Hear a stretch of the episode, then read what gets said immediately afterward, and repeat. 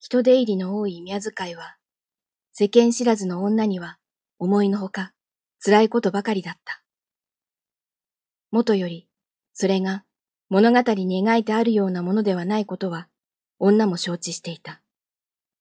が、冬の夜など、午前の近くに知らない女房たちの中に伏しながら、ほとんどまんじりともしないでいることが多かった。そうして女は夜もすがら、池に水鳥が寝わずらってあがいているのを耳にしたりしていた。また昼間、自分のつぼねに下がっている時には、ひねもす、この頃自分のことをいかにも頼りにしきっているような老いた父の姿などを恋しく思い浮かべていた。亡き姉の英治たちも夜は大概自分の左右に寝かすようにしていたのに、今はどうしているだろうと気がかりになってならないこともあった。が、そんな人知れない思いさえ、旗から人に見られているかと思うと、どうも気詰まりで思うようにはできにくかった。時折女が三条の館に下がっていくと、父母はすびつに火などを起こして女を待ち受けていた。お前がいておくれだった時は、人目も見え、はしためたちも多かったが、この頃というものは、ほとんど人気が絶えて、一日中、人声もしないくらいだ。本当に、心細くってしようがない。こんな具合では、一体、俺たちはどうなるんだろうな。そんなことを、父は長々と女に言って聞かすのだった。午前などでは、他の女房たちの影に小さくなって、ほとんどあるかないかにしているのに、そんな自分にも、里に下ると、これほど頼もしがられるのかと思うと、そんなことを言う父のみならず、言われる自分までが、なんだかいたわしくなってならなかった。が、五六日経つと、女は、畑を引き立てるようにして、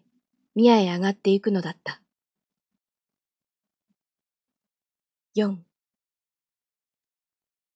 女の仕えていた宮が突然お亡くなりになったのを潮に、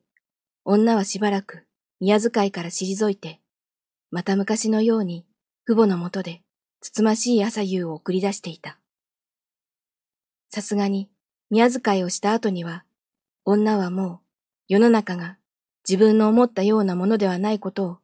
いよいよ切実に知り出していた。薫大将だの、浮船だのが、この世にありようはずがないことも、わかりすぎるくらいわかってきた。が、一方、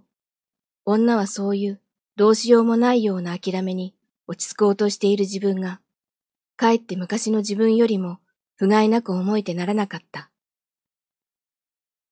その後も、宮からは絶えず女をお召しになっていた。亡くなられたお方の小さい巫女たちの相手に、